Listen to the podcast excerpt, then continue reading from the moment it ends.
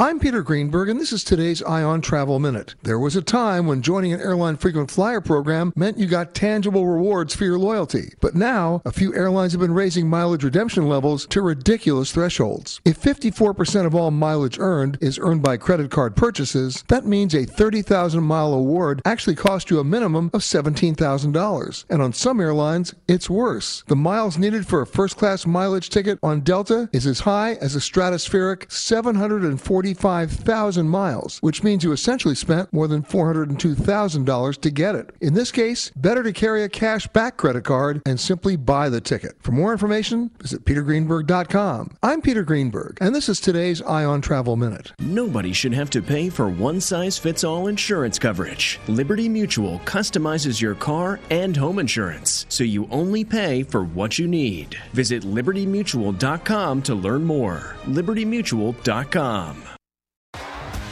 T-Mobile has invested billions to light up America's largest 5G network from big cities to small towns, including right here in yours. And great coverage is just the beginning. Right now, families and small businesses can save up to 20% versus AT&T and Verizon when they switch. Visit your local T-Mobile store today.